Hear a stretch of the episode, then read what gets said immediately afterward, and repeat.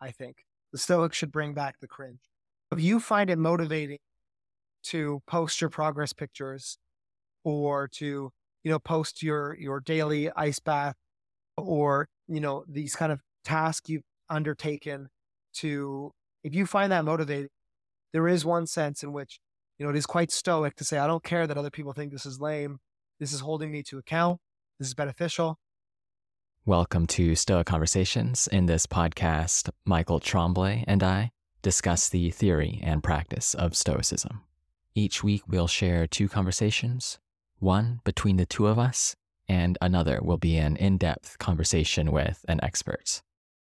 Can you say that you're a Stoic unless you regularly take ice baths, fast, underdress? Well, that's what Michael and I talk about today we discuss why the ancient Stoics argued for voluntary suffering, but also why they gave several warnings about it. We debate whether one should show off, and we share how we practice voluntary suffering in our own lives. As always, reach out to us if you ever have any feedback and share the podcast with a friend if you find it useful. Here is our conversation. Today, we're going to be talking about voluntary suffering. Do you want to set the stage, Michael? Yeah. So, voluntary suffering brings to mind the ice baths, cold showers, difficult physical things that people do, and that relationship that that has with Stoicism.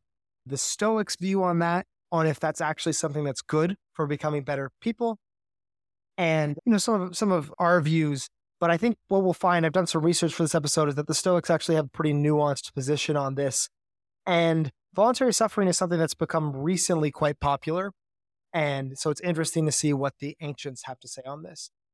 In terms of the structure of the episode, we'll be talking about what is voluntary suffering and you know why why it's an interesting thing to talk about in terms of self-improvement. Talk about some of the Stoics' arguments in favor of voluntary suffering. So what the ancient Stoics have to say about you know why you might want to consider that cold shower in the morning or, you know, sleeping on the floor. What the Stoics have to say, or some examples of voluntary suffering that the Stoics actually endorsed or actually encouraged. And then what the Stoics had to say against voluntary suffering and some of the the warnings they had about this kind of behavior or this focus, this focused approach to self-improvement. Yeah, I would say voluntary voluntary suffering. Sometimes it's called voluntary discomfort what have you. There's a long tradition of seeing Stoics as in favor of this, whether it's sleeping on the floor, taking cold showers, or fasting. There are several different examples, both from Stoic models and Stoic writings of people doing this sort of thing. We talked about this a little bit in the Musonius Rufus episode a while back, and we'll talk about it some more. Yeah, Musonius Rufus is going to come back in this. So jumping into it, first thing is what is voluntary suffering? I guess voluntary discomfort would just be less intense voluntary suffering. It would be the gentler form of voluntary suffering. Same thing, but my definition here is that it's it's when we choose to do difficult things related to the body, typically related to the body. I, I, I wouldn't consider studying intensely to be voluntary suffering in the same sense. We're talking about the body's relationship to self improvement. So difficult things with the body for the purpose of self improvement. Some examples, as you already noted, fasting, so abstaining from food and drink for long periods of time, ice baths or showers, difficult exercise or physical challenges, and abstaining from things you enjoy. Notably, I would say what, what these have in common is that they don't have long term physical side effects. So, this is not something that's dangerous. It is something that is repeatable because of that and ultimately not harmful. The harm is just the confrontation of an unpleasant experience, right? If I step into a cold shower, the rest of my day is going to be the exact same. It's going to be fine. If you believe some people, you know, I think there's some science the rest of my day might actually be improved. There might actually be physical benefits to it. There's no real long term hardship. I'm just confronting what's difficult for my body. And I think this is an interesting question for three main reasons. Is first, as a potential tool for self improvement, we want to know if voluntary suffering works or not or if the Stoics think it works or not. And we also want to know if the Stoics think it's harmful. As you said, it's, it's really been associated. People really assume the Stoics are pro this. We want to know if the Stoics think it's harmful. The second reason it's worth talking about is that many people, you know, as I say, many people ha- are doing this, are actively using this, doing these practices as part of Stoicism. So we want to be cautious to not kind of replace other things or be misdirected if this is not actually the right way to focus our Stoic practice. And third, it can tell us interesting things about what the Stoics think about training in general and the relationship between virtue and the body. As an athlete, I've always been really interested in this question about what role does the body have to play in becoming a better person? What role does physical exercise, physical training have to play in becoming a better person? And you know, voluntary suffering is one of is directly inserts itself into that debate and that question. If voluntary suffering is good, oh, or, or for becoming better, then that it says, look, we can use our body as a tool. We can use physical training, physical confrontation as a tool as a tool to improve our character. So jumping into the Stoics' reasons for being pro voluntary suffering, or what the Stoics have to say on these types of exercises. I guess one thing I want to know before jumping into this also is that there is a type of asceticism.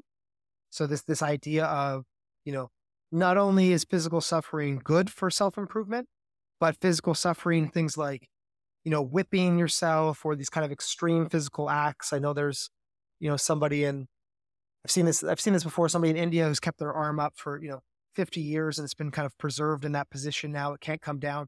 And the you know, on that far end of the spectrum, those people believe not only is is physical suffering good for your progress, it's kind of necessary for your progress. And then on the other end of the spectrum, you might have this kind of view where it's like, well, we just need to read books. We just need to think about Stoicism more. And we're trying to figure out where the Stoics kind of fall on that spectrum and where kind of which side they fall on as the framework. Sorry, what's the spectrum? The spectrum is how much suffering is required to be virtuous. Is that right? Or is it slightly different? It's yeah, how much suffering is required to be virtuous? I guess there's two things there. There's kind of the it is it necessary to be virtuous? Is it a, is it a necessary condition? Uh, and then the other question would be, you know, if it's not necessary, you know, how beneficial is it, or is it really just a distraction? It is really just a, you know, at its worst, actively harmful. Right, right. And so so so jumping into what the Stoics have to say about voluntary suffering, when we when I go through it and I, I was I was reading up on this, there's actually a number of passages which show that the Stoics are pro voluntary suffering or are pro enduring difficult things for for one specific reason is the one that I found, or or one main reason. And the first reason is that it teaches us about what should be valued and what should be avoided. So when we look at Epictetus's writing, Epictetus writes about the discipline of desire. And that main discipline is that is that main that's the first stage of becoming a better stoic. And it's the idea of regulating what you think is good and what you think is bad only to the appropriate things. So the only thing you should think is good is becoming a better person. The only thing you should think is bad is bad action. And in its most extreme, that that the the the corollary to that is the only thing you should desire is virtue, becoming a good person, acting well. And the only thing you should be fearful of, the only thing you should be afraid of or averse to is acting poorly. That's that first discipline. And when I go through the Stoics, you really see this identification that, hey, physical training is really helpful in this first discipline. So, one quote I have from Epictetus here is that quote, all practices that are applied to the body by those who are giving it exercise may also be useful here if they're directed in some way towards desire and aversion. And this is really, I, have read the discourses multiple times. This is really where you get Epictetus's, I think, his stance on the bot on the on training the body, which is to say, look, training the body can be helpful if you train the body for the purpose of regulating your desire and regulating your aversion. And what is meant by that, I'll go into some more detail, but what, what is meant by that is this idea that, and this I think is, is, is the reason why many people do voluntary suffering or cold showers. You might say, look, I'm afraid of being really cold, or I'm averse to being really cold. But there's this stoic truth, which is that it's not actually harmful. Maybe it's a dispreferred indifferent, but it's not, it's not totally harmful. This kind of pain is something that you can encounter if you approach it properly. You know, Epictetus also talks about this about, you know, if pain was was always harmful, athletes would, would not want to exercise, but athletes want to exercise. They contextualize pain as being good because they recognize it's making them better. So there's mm-hmm. this idea that I can I can train my aversion to not be afraid of things I was afraid of, not be afraid of things that I'm naturally averse to in some regard, like physical suffering. I can train that, I can master that, and I can control that if I do that intentionally. And that's really the the first, I think the first key piece of why the Stoics were were pro voluntary suffering. Yeah, I'd say Seneca has another example of this where his letter on festivals and fasting, it's letter 18, he says, Set aside a certain number of days during which you shall be content with the scantiest and cheapest fare, with coarse and rough dress, saying to yourself the while, Is this the condition that I feared? So that's the idea that naturally people would fear looking silly. They would find fasting uncomfortable. They would find it bad. And one way to overcome those false judgments is to expose yourself to them. I see that as the same kind of reasoning that your read of Epictetus has. Yeah, that's exactly right. So like what Seneca is saying there is, you know, go and live and go live in some uncomfortable way, uh, you know, eat very little food and be like, this is the this is the thing that I spent my entire life being afraid of. I, you know, I got this difficult job. I I am doing all this work so that I can have this wealth, so that I can, I can avoid this situation. You know, as you said, people kind of looking at you, thinking you're looking strange. But then once you live it, you go, oh, this is not as bad as I thought it would be. Not only is it not, and so there's a kind of knowledge gained there. Uh, and really, that's what it is. It's kind of knowledge about the kinds of things that are actually harmful or if they're as bad as you think they would be. You know, Seneca says another thing about how we suffer more in imagination than in reality. And so the idea is like sometimes we can think physical pain is worse than it is. I know I feel that way when I go to get a needle, for example, or I'm going to the dentist. I always like hype it up. And then in the moment it happens, I go, oh, that was just a little prick on my arm you know, and not to downplay people that, that are afraid of those kinds of things, but there's this kind of the reality of the situation, of being confronted with the reality of the situation can actually be really empowering because it can be like, this is, this is not as bad as I thought it was. And to formulate my life in avoidance of these things would actually be a mistake because they're, they're not that bad. And that's the, that's the uh, aversion part. That's the don't fear things that shouldn't be feared. And then there's this kind of second part about desire, about m- moderating your desires, getting your desires in under control. And so, a quote here from Epictetus he says, You should practice at one time to live like one who is ill, so as to be able one day to live like one who is healthy. And this is the healthy there is a metaphor for, you know, being being virtuous. Take no food, drink water alone, abstain from every desire at one time, so as to be able one day to exercise your desires in a reasonable way. And so this is a kind of voluntary suffering I don't know if it, it, would be fasting in kind of the extreme sense, but it would certainly be a, a kind of minimalism, a kind of I'm going to not I'm going to not indulge in the pleasures that I like. And what that is going to teach me again is that, you know, these things weren't really weren't really necessary for me to have a good life. It's not so bad without them. And then that's going to kind of reframe your desire, right? If you don't if you don't fear minimalistic conditions, if you don't fear not having much, well, then you won't desire having a lot in the same way. So that's the kind of modulation of aversion and desire that can come from these kinds of practices. Right, right, absolutely. Another another good quote here, because again, I think it's important when we're saying what the Stoics think to actually show what the Stoics said here, not just not just to have our commentary. Musonius Rufus talks about the the value of training our body and our soul right? So not training just not just learning stoicism, but actually training our body. Because he says, we will train both body and soul when we accustom ourselves to cold, heat, thirst, hunger, scarcity of food, hardness of bed, abstaining from pleasures, and enduring pains. Through these methods and others like them, the body is strengthened, and the soul is strengthened, as it is trained for courage by enduring hardships and trained for self control by abstaining from pleasures. So really, I, I, you know, I was talking about that pleasure and aversion and desire, part. And Musonius Rufus does a really good job of framing this here. Courage to courage to face what you fear and self-control, moderation, temperance, to not fall into these desires. That, that's what you gain when you train your body. Mm-hmm. Yep. Yeah, absolutely. I think later on in the letter 18 I quoted from Seneca, he mentions that as an analogy, what a soldier will do is prepare themselves for war during times of peace. And essentially, you want to be doing that when you are living the life of ease or comforts relative. And there's the motivation of training desire that we're talking about. That's one argument for doing this. Another argument is sort of the preparation type argument, so that, like the soldier, when war comes, you're prepared. Uh, if you need to take a meeting and skip lunch, then you might perform better had you fasted, practice fasting before that. Yeah, I agree. I mean, I have a quote here from Seneca, which I, might be the one you're referencing, which which was which was the other point I was going to bring up, where Seneca says, "One who is serious about philosophy as a way of life should choose settings that are conducive to sobriety and clean living. Too much comfort makes the spirit unmanly, and even more location undoubtedly has some power to ruin one's soul. Uh, the soldier who has been posted in steep places becomes ever stronger. The urbanite is a lazy fellow. Hands that go directly from the plow handle to the sword hilt can handle any kind of work, while those that gleam from manicure and massage uh, give up the minute they have to get dirty.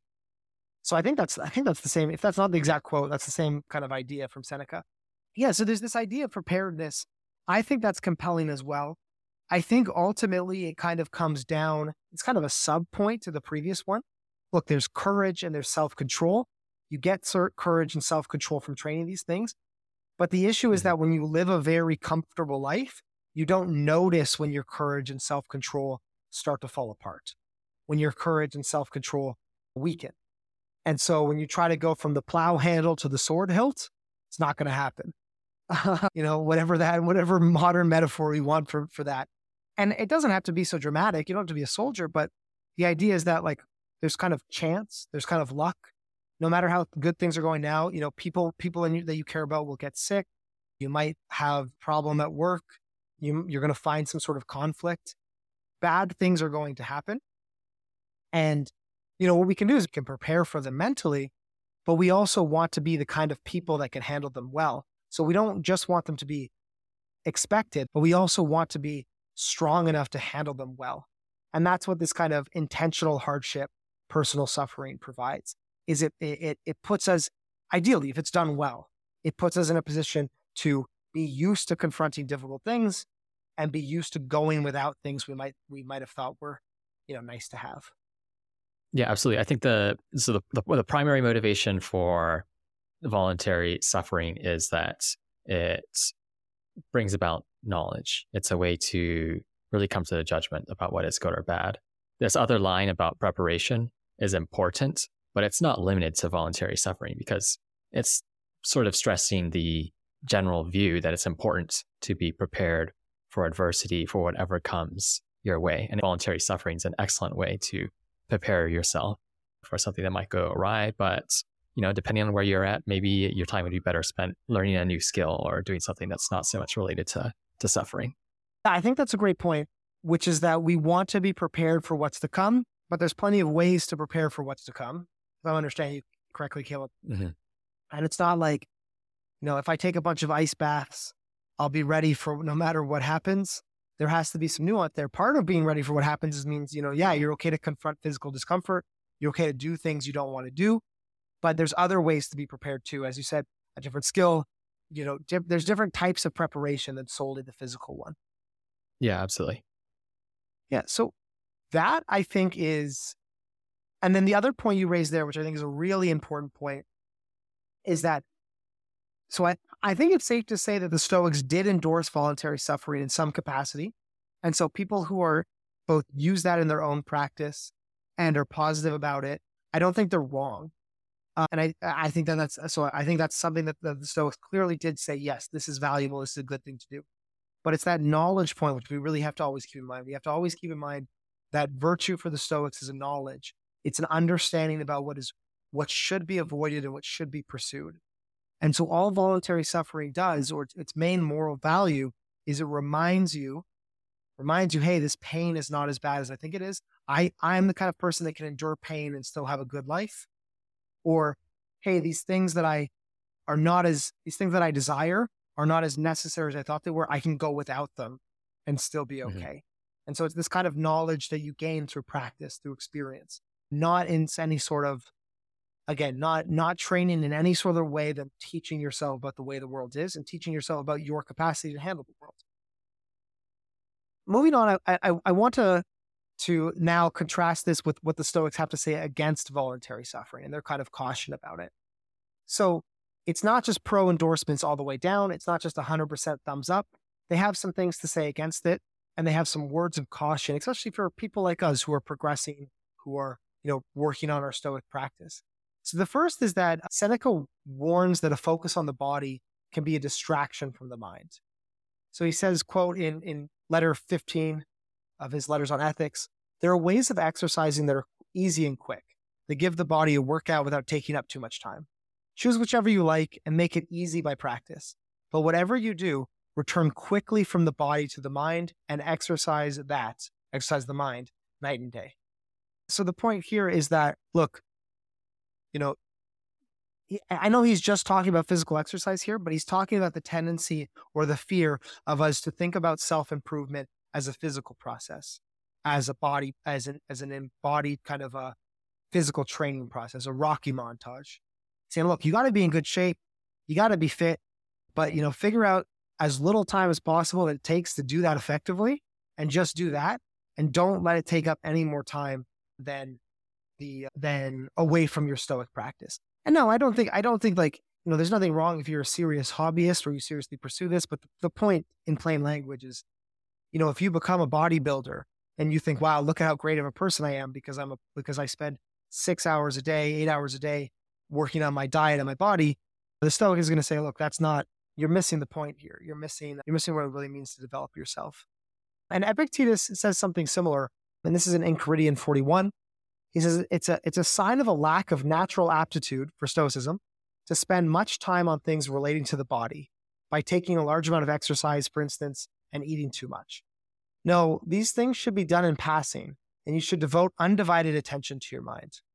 So again, same kind of thing. Don't be a don't be a jock, I guess is the idea. Or don't really don't confuse yourself to think that physical improvement means means necessarily moral improvement. Yep. I think there's a, a line I mentioned a while back, which is a Spartan lost a wrestling match. And someone says to that Spartan, Your opponent proved himself the better man. And the Spartan replies, No, a better wrestler. And that's the line here is that the goal is to be a better person, not be a better wrestler, better runner, better faster, whatever it may be that shouldn't be lost. One shouldn't lose sight of of that goal. Yeah, I love that quote. That quote that quote pumps me up. I think I said the same thing last time, but it gets me gets me excited. Yeah, that that constant focus on being a good person and not taking not taking these things as proxies of being a good person, being a good athlete, you know, as as a proxy or, or anything else we we focus on. Uh, you know, having bigger muscles or you know looking a certain way because you train or eat a certain way. These are all good things, and, and they can they can represent self control, courage. They can represent other virtues. But if it's only applied to the body, you know, then you're just, you know, you're just a, just a bad person with a six pack, you know? Right, or as right. you said, who can, who can fast longer or can, you know, sit in the icy waters the longest. And so that's the first point is like, don't get distracted. Don't get it twisted. Don't miss, don't misrepresent the priority here when you start training your body. The other danger, which I think is a real temptation in this area, is one of that the Stoics hit on, is one of pride and one of not just confusing what's important, but actually beginning to take pride in the thing that you got confused about, which is say, wow, I, am so impressive because I can do these difficult things. And so the, the quote here from Epictetus Enchiridion 47 he says, when you've become adapted to a simple way of life and bodily matters, again, that minimalism we were talking about, don't pride yourself on that. And likewise, if you drink nothing but water, don't proclaim at every opportunity that you drink nothing but water. And if at any time you want to train yourself to endure hardship, do it for your own sake and not for others. And so this, I mean, this really resonates with me, right? You, you see, and sometimes we do this, right? Sometimes if we start putting ourselves in challenges. We say, well, I'm going to do, you know, I'm going to do this challenging thing for 30 days. We can post it on social media as a way to hold ourselves accountable. But Epictetus is warning against this, He's saying like it becomes really tempting uh, to take pride in your ability to navigate these bodily matters well and to want to proclaim it, to want to show off. And you should do it only ever for your sake and never for the opinions of others. Kind of a not not necessarily an obvious point, but like a, a clearly a stoic point, but something that I think people are particularly at risk at falling into when they start doing intentionally difficult things. Yeah, it's an interesting case because, like, suppose you're you're uh, you know one of your roles involves, say, being a, a good athlete, and what it is to be a good athlete these days involves being able to play well on the field and so on, but it also involves being someone who other people are are entertained by. People enjoy watching the good athlete and that that means that a lot of people maybe they have some reason to cultivate some charisma that many other people aren't obligated to because of because of their job. So given that you're in this role, should that should that kind of person at least take into account how they're perceived by others and maybe they would take on different challenges and put things on their Instagram, you know, watch me do this impressive technique or watch me go through this routine of suffering just to keep people engaged with what they're up to, keep people involved in this sport. I think that would be maybe a positive case for taking into account how others perceive your suffering given the fact that someone has this role. Now, that's not going to pertain to everyone, but perhaps there there are other cases that are less extreme that might be more that might be more relatable. Yeah, and I guess to build on your point, Caleb, there's even this idea that you know, there could be a moral reason to do this. You might be inspiring other people or you might be motivating other people when you kind of share this content or show off, you know, look, I stuck to this goal and someone said, well, if they can do it, I can do it too. And you kind of have this, this benefit. I think like anything else in Stoicism, in my opinion, happy for you to disagree. My opinion is like anything else in Stoicism, it just depends on why. Why are you doing it? And if you're, if you're posting your 60 day challenge on Instagram because you know, you recognize that this content is like beneficial for other people, or you recognize that it's part of your job. I take, I don't think there's any reason. I don't think, I don't think there's any problem with that.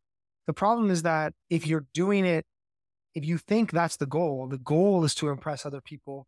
The goal, I mean, it might even be the goal in the context of your job, but then we're not talking about voluntary suffering for self improvement anymore, right?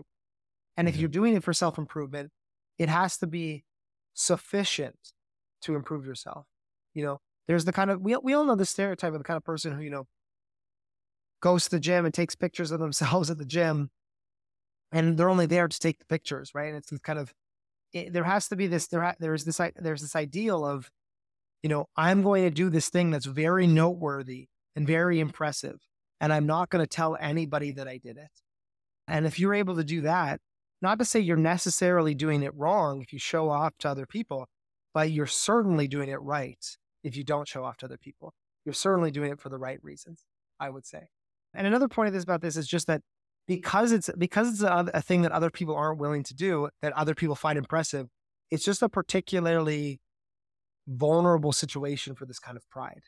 Right? Mm-hmm. We can be prideful about everything. We can get we can get our priorities twisted about everything.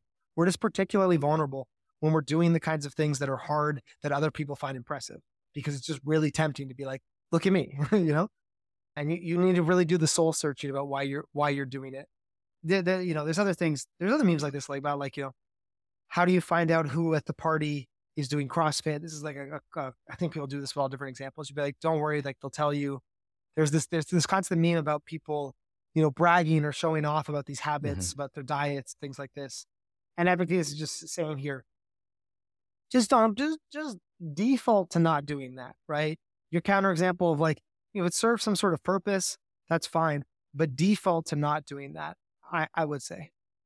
Yeah, that's interesting. I think I don't agree with that. Let's try to hash this out. So I think that you're right that for many roles, like the athlete type example, the reason you might undergo some trial of what, you know, watch me do 100 pull ups or watch me sit in this cold tub for 10 minutes, whatever, the reason you might do that is becomes a little bit more of a promotional activity or you're expressing particular values. You're saying, watch me do this cool thing. And it's not so much about voluntary suffering any more than anyone else performing their job is an act of voluntary suffering. So I th- generally agree with that. And one thing that you sort of bring to mind, or one thing that you hammered correctly, is that it always matters what's going on internally. And is someone taking the cold shower to come to better views about what is good, or are they merely going along with the most recent trend or something of that sort? And a corollary of that is that you can't always you can't leap to judgment about other people's actions whether they choose to take a cold shower or not. It's not so much you know, you know are you taking a cold shower? No.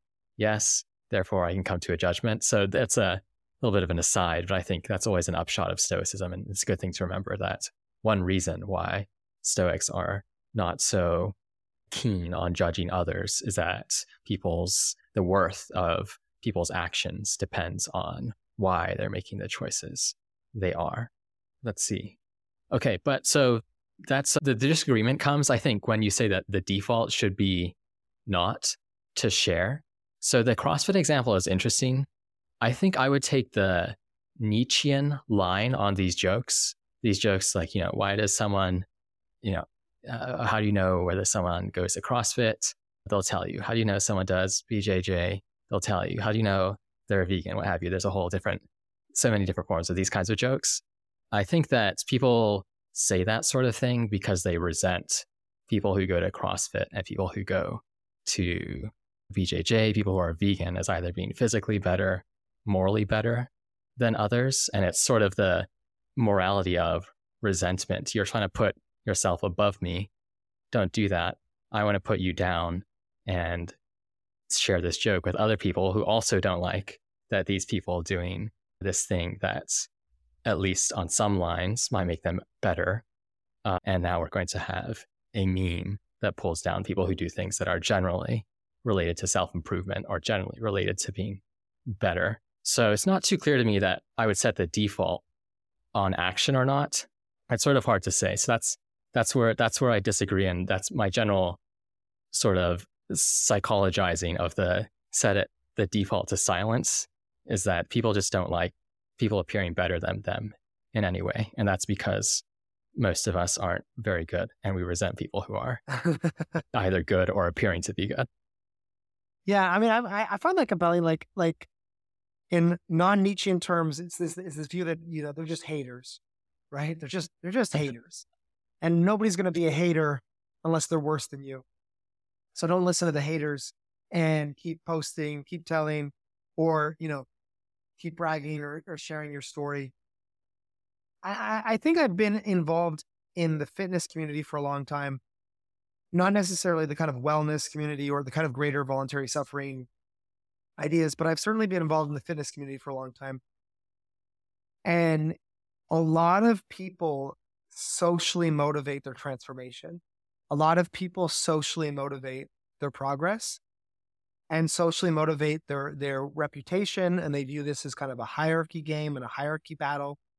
And a lot of those people tend to burn out or or you just come back to the original dichotomy of control of, of the stoics which is that they they get a lot of attention when they start because they're seeing great results to their training and then they hit a wall very quickly. I'm kind of sidestepping your CrossFit comment. I think there's something true to that. I think there's something true about that about people just being haters. But to interpret it more charitably, it's this view that these people will burn out because they, they, they develop their motivation from things outside of their control. And so I guess developmentally, when you're starting, don't do that. And then when you end up becoming kind of good, be very careful that it doesn't drift into that and you don't you don't mm, lose sight of the original path. That would be, I think, the most charitable way that I would take what Epictetus is saying. Right.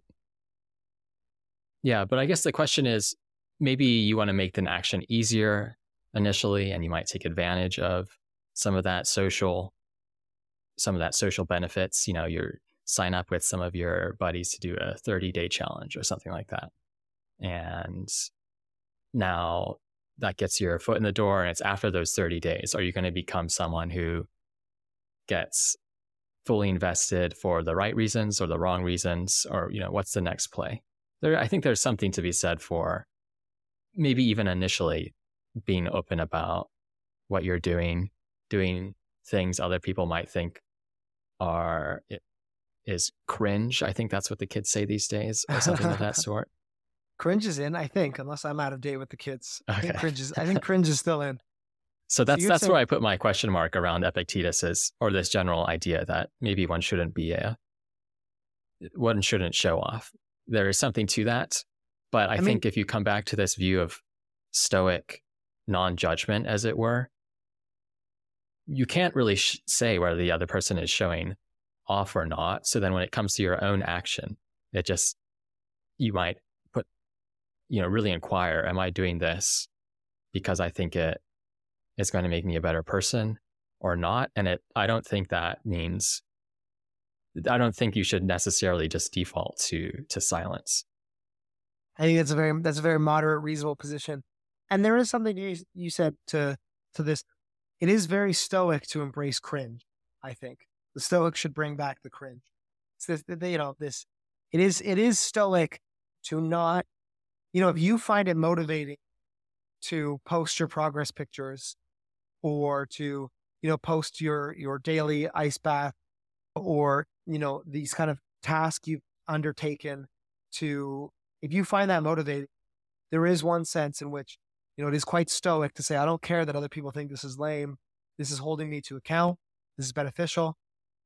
I think I, I think I'm sold on that and I'm persuaded on that. And I'm saying, yeah, get rid of the haters, but that internal state, or don't listen to the haters, but that internal state is something to return to. So yeah, in terms of what that looks like externally, can look different. But I, I, as long as we keep this, I, I'm standing by this idea that I think Epictetus gets it right that there there is a temptation to go off course here, and you need to kind of keep a finger on your internal state while you're doing that. Yeah, yeah. Yeah, there is always this interesting question of as a community, do you want to promote things like voluntary suffering as a way to positively express the value that suffering is not bad? Or should you be more ambivalent about it because you're worried that as people start posting their pictures about voluntary suffering, that the thing is going to take on a logic of itself and no longer be focused on knowledge, but focused on these social facts and so on. Oh no, I, I always just go back to Epictetus's quote because I, you know, I always go back to Epictetus's quote here, uh, which I had earlier, which is that all practices that are applied to the body by those who are giving it exercise may also be useful if they're directed in some way towards desire and aversion. Just like it, it can, whatever you do, it can be helpful as long as it's coming back and focusing on that in terms of the community question, I think we should I think I think we should promote and support anybody who is doing intentionally challenging things for the purpose of self improvement. It can go wrong, but everything can go wrong. You can do all those other examples. You can end up like Epictetus' example of those people who show off their ability to to recite Chrysippus, who who show up how many books they've read. This this this issue happens no matter what you do. So it's something to keep a finger on. But but I'm generally supportive of people that are taking on challenges as long as the as long as they're doing it for the right reasons. Right. Yeah, I think so. I agree with that. I think uh, people should take on in general more challenges and celebrate those who do. Of course, there's always these questions about what people's internal states are, but in a way, you can only make judgments about what, what you're given. And a part of many roles is doing challenging things, doing great things. So you can applaud people when they do that, while yeah. while bearing in mind the risks that we've we've discussed. So, summarizing or wrapping this all up, we've talked a bit about why the Stoics are pro suffering. We've talked about what some of those examples are pro voluntary suffering, voluntary discomfort, what some of those examples look like, some of the cautions. But I'm going to take a run at a summary here and then see maybe if that leads you to any other questions or if you think I'm you know, there's the question of what the Stoics think, and then the question of if we disagree. So that, that Epictetus discussion we are having, you know, this question of what Epictetus thinks, and then if he's getting it wrong. So I think the overall point I would summarize like something like this, which is that, you know, physical training and suffering, voluntary physical discomfort can be helpful, especially as it relates to training desire and aversion towards indifference and cultivating discipline or an ability to do difficult things. And that idea also of being prepared to do difficult things. So the Stoics are two thumbs up on that. But there's two important caveats. First, we have to be careful not to focus on the body too much and allow that focus to distract from the mind. We can do difficult things in our life that do not require physical suffering, such as being brave in social situations, limiting unnecessary pleasures, or studying Stoic texts. So we don't have to focus too much on the body and treat it as some kind of cheat code or shortcut. It's not the only way to prepare ourselves or to do difficult things. And second, there's a real temptation to be prideful about voluntary suffering, to want to show it off. And this can be actively harmful. So when we do practice voluntary discomfort, I think the, Sto- the Stoics at least think we should do what Epictetus recommends here, which is, quote, if you ever find yourself extremely thirsty, take some cold water into your mouth and then spit it out again without telling a soul. And this is an example of voluntary discomfort done for the sake of improvement, not for the sake of our egos. You've done this difficult mm-hmm. thing and there, there's been nobody to tell. And so that's kind of that's that's my opinion on this on the Stoics on this. What do you think? I think uh, yeah, I think that's well put. That's both of those the case for voluntary suffering is as you stated it. I suppose with the supplement of the argument from preparation, as we put it earlier, where I think Stoics think it's important to be prepared for a variety of different circumstances. And one way to be more prepared is to do some amount of voluntary suffering. But you know, that's not the core. That's not the core motivation, as you stated. So yeah, and then we have we have maybe we're we're in slight disagreement around where you should default to, but I think we we both recognize the different benefits and risks. I think it would be useful to talk about some ways people can practice voluntary suffering today and any weeks or ways you do or don't practice it in your own life. Yeah, I, th- I mean, I think for me, the two, like, I do sport and lifting weights, like running, Brazilian Jiu Jitsu. These for me are voluntary. I'm doing it voluntarily, and it's incredibly discomfortable, or discomfort. Like it's it's not not fun in the physical sense, in the moment to moment. So that for me is that's is that is that moment where I, I'm kind of facing my fears. So any sort of sport, any sort of physical challenge, there's there's another there's another idea here. Also, you know, referring to Stoa in meditation. I don't mm-hmm. know if that's so much in in we're getting this this this question about if voluntary discomfort has to be physical or not versus mental.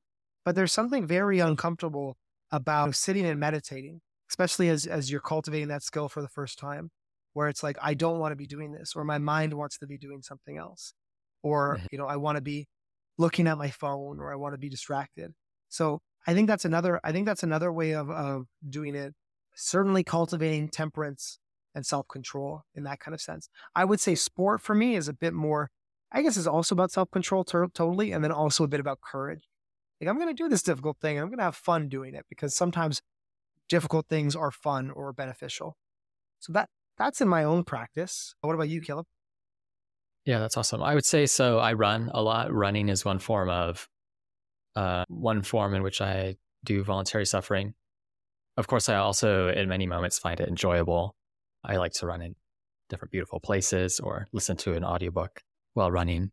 But at other points, while I'm running, I, I really don't. And I think that one lesson from running, if you will, is that pain often comes in waves and you can have the courage to endure a given wave and keep on persisting. And that's something that I think I've practiced through running.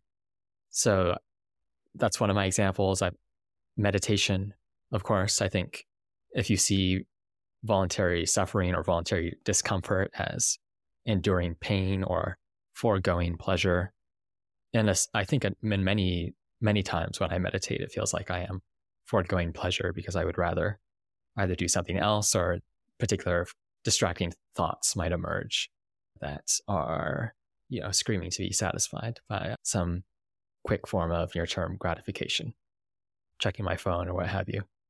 So those are those are the main ways. I think uh, this idea of living on less, not living as luxurious as one could, and there are a number of different reasons to do this, but I think one is related to voluntary suffering because it's just a way of realizing the value of indifference. They are indifference. You don't need more stuff. Perhaps given one's position, you ought to donate more of your wealth and so on. I think it's another another thought we hadn't touched on as much, but is worth mentioning. Yeah, again, I keep going back to some of these Rufus's comments about self-control and courage. As long as it's hitting one of those two things, I think it's the example. And so, you know, when you're giving up some of your possessions, you're living more minimalistically, you're you're you know, you're cultivating that self-control. You're saying, I don't need to have everything I could have. I don't need to have every indifferent that I'm like capable of possessing. I can I can actively choose to forego them. Yeah, great examples. And I love the way you frame that lesson from running as a lesson, right? Like it, it connects with this uh, this this ebb and flow of pain. To it connects with the Stoic idea that virtue is knowledge, is that you know you've learned something, right? You've you've learned you haven't trained your body, but you've learned something about the way the world is through the act of engaging in running. And I think that's really cool. There's there's a lot of discussion of kind of the, the stereotype is this ice baths or uh, cold showers. I personally don't do them at all. I tried a cold shower once and I was like, this is terrible. so maybe I'm just too weak. I was like, this is. Uh, the showers are one of my one of my greatest pleasures. Like I I don't I don't drink coffee, so like I shower in the morning is like the the way that I I wake up. So but I, I think the benefit to those is that they're very they're very non-committal, right? Like it's it, it's easy for us to say like you know you already have a habit of running, I already have a habit of doing jiu-jitsu. It's not like yeah, just add like you know six to ten hours into your week of doing a sport. That'll be a great way to. It's kind of difficult to do, right? And that's where something like a cold shower, I think, or, or can come in, where it's this idea of like you always have that option to you. You always have that option to do this very uncomfortable thing that is has no harmful, like has no long term harm to you. It's like it's there. That choice is there. And I think that's what mm-hmm. something that's appealing about it. It's very kind of a universal piece of advice, but not something I've put into my own practice at all. And maybe some people listening love it, but I haven't been sold sold on it. Yeah, if I do cold showers on occasion, but I haven't made a made it into a habit lately. I received an awesome email about Stoa the other day asking whether so we just launched a routines feature on Stoa, which means you can go through different steps a lesson or a meditation. Those are two different steps. And when we first launched them, they didn't have autoplay. So if you had, you couldn't autoplay the lesson and then do the meditation. And I got an email that said, Can you insert autoplay? I like to listen to the meditations while I'm doing my ice bath. And I don't want to, I want to go back to my phone after I finish the lesson to play the rest of the meditation. So that was a, that was a classic stoic uh, feature request, I'd say. Yeah, they're stronger, stronger than me, more discipline, more more courage, I would say, than I have certainly. but yeah, that's great. You can start doubling up. That's that, that's a secret too. That'll be helpful. But no, that's great. That's great to hear. Uh, like I guess, uh, I guess as a takeaway, it's one of these things where it's like you you you hear this a lot because I think people that are in the kind of self improvement m- movements are attracted to stoicism and there's always kind of this risk of kind of a conceptual bleeding together, which is to say, you know, people think the Stoics are into this stuff, but the Stoics didn't really have anything to say about it, or the Stoics disagreed. So it's fun to go back to the text and see, no, the Stoics identified this. They thought there was real benefits available, but they did, but it was a nuanced view, and they thought we had to be careful. And that's kind of it, it, it's cool to see, you know, them talking about this two thousand years ago as these kind of you know staking a claim and a position on that. And when we when I, I presented this spectrum at the start of the conversation, on one side of the spectrum, it's that physical training is necessary for self improvement.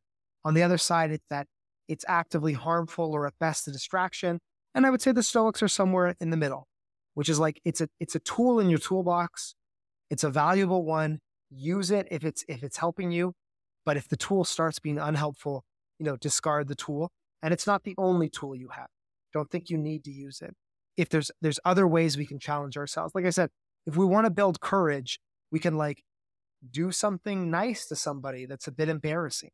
That's a way to build courage. Doesn't need to be, you know, doesn't need to be a physical training. It's not the only way to develop courage and self control. Absolutely. Yeah, that's well put. I think I'll, uh, I can, I think my last few words will just be uh, shouting out a ancient Stoic model, Cato the Younger, who used to practice this both in a private and public way. So, a passage from the book Rome's Last Citizen by Jimmy Soni goes as follows Cato chose to wear the simple, outmoded clothing of Rome's mythical founders and to go barefoot in sun and cold. Powerful men gifted themselves villas and vineyards. Cato preferred a life of monkish frugality. Roman politics was well oiled with bribes, strategic marriages, and under the table favors. Cato's vote famously had no price. And that's a picture of how someone's resistance to, or how someone's ability to endure ordinary pain is sort of connected up with this moral view about resisting bribery and being generally upright. Which, and I think that's a that's an inspiring picture.